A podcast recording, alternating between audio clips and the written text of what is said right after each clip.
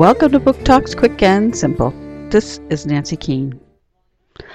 Don't you hate when your eyebrows fall into your soup? Dig them out with a six. It's a great eyebrow scoop. Okay, you get the idea. Grandpa Gazillion has a number yard and you can find all sorts of uses for the numbers. Use number five as a snorkel or 14 as a sailboat. See how many other uses you can think of. Grandpa Gazillion's Number Yard by Laurie Keller. Henry Holt, 2005.